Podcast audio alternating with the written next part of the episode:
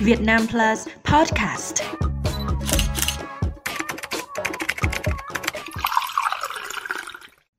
Chào mừng quý vị đến với bản tin 60 giây của Việt Nam Plus News. Bản tin hôm nay gồm những nội dung chính sau đây. Triệu tập mẹ Phan Quốc Việt đến tòa làm rõ vụ 52 sổ tiết kiệm. Thứ trưởng Bộ Nội vụ đề nghị xử nghiêm vi phạm của Chùa Ba Vàng và sư trụ trì. Cô đồng bổ cau đúng nhận sai cãi bị khởi tố bổ sung. Houthi lần đầu phóng xuồng tự sát để tấn công trên Biển Đỏ. Báo Qatar nhầm lẫn khó hiểu về tuyển Việt Nam tại ASEAN Cup 2023. Ngày 5 tháng 1, đại án Việt Á tiếp tục được đưa ra xét xử. Mẹ của bị cáo Phan Quốc Việt, chủ tịch công ty Việt Á được triệu tập đến tòa để làm rõ số tiền 142 tỷ đồng mà bà này đang đứng tên trong 52 sổ tiết kiệm. Khi được hỏi về số tiền mà mẹ bị cáo đang nắm giữ, Phan Quốc Việt khai rằng đó là tiền trả nợ cho mẹ trong suốt quá trình gây dựng công ty nên tài sản này vốn thuộc về mẹ.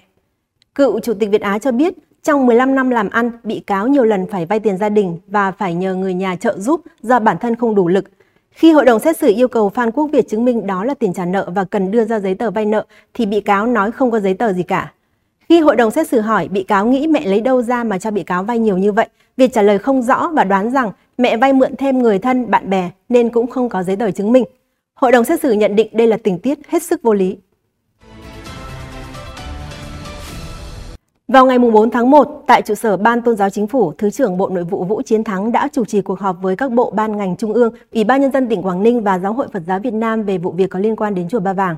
Theo Thứ trưởng, hoạt động của Chùa Ba Vàng vi phạm Điều 43, Điều 48, Điều 50 của Luật Tín ngưỡng Tôn giáo và Pháp luật về xuất nhập cảnh, hoạt động triển lãm và quy định của nhà nước về tập trung đông người ở nơi công cộng.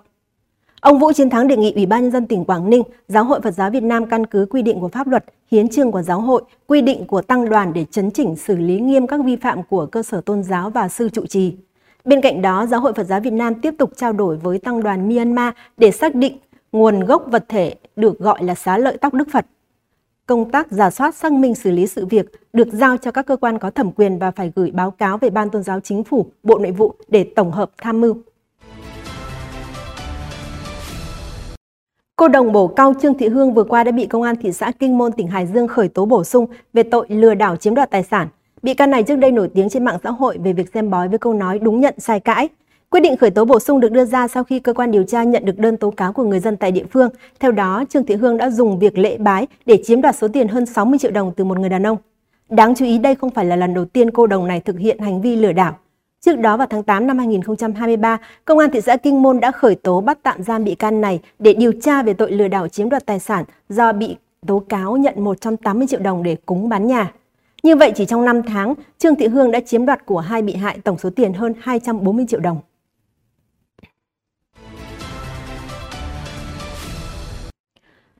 Vào ngày 4 tháng 1, AFP dẫn lời sĩ quan quân đội cấp cao của Mỹ cho biết Houthi vừa có lần đầu tiên phóng xuồng không người lái tự sát để tấn công tuyến đường vận tải trên Biển Đỏ. Vụ việc này xảy ra chỉ sau một ngày kể từ thời điểm 12 quốc gia do Mỹ dẫn đầu cảnh báo rằng Houthi sẽ phải chịu hậu quả nếu không lập tức ngừng tấn công vào các tàu hàng trên Biển Đỏ. Phó Đô đốc Brett Cooper chỉ huy lực lượng Hải quân Mỹ ở Trung Đông mô tả rằng một con xuồng không người lái dùng để tấn công của Houthi hay còn được gọi là USV đã phát nổ trên tuyến hàng hải quốc tế. May mắn là không có thương vong và không có tàu nào trúng bom. Vị phó đô đốc tiết lộ thêm rằng kể từ khi chiến dịch bắt đầu, lực lượng của ông và các đối tác đã bắn hạ 19 máy bay không người lái và tên lửa, trong đó bao gồm 11 UAV, 2 tên lửa hành trình và 6 tên lửa đạn đạo chống hạm.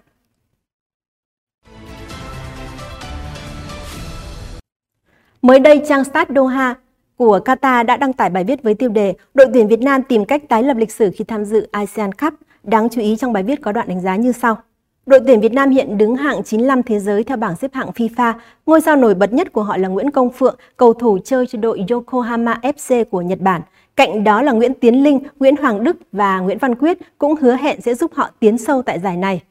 Nội dung được nhắc đến trên trang Start Doha là một sự nhầm lẫn bởi cả bốn cái tên được kể ra đều không tham dự ASEAN Cup 2023. Thậm chí Công Phượng và Văn Quyết còn không được gọi lên tuyển, trong khi Hoàng Đức và Tiến Linh đều rút lui trong lần triệu tập này vì chấn thương. Thông tin vừa rồi đã khép lại bản tin ngày hôm nay. Xin chào và hẹn gặp lại quý vị trong những bản tin tiếp theo.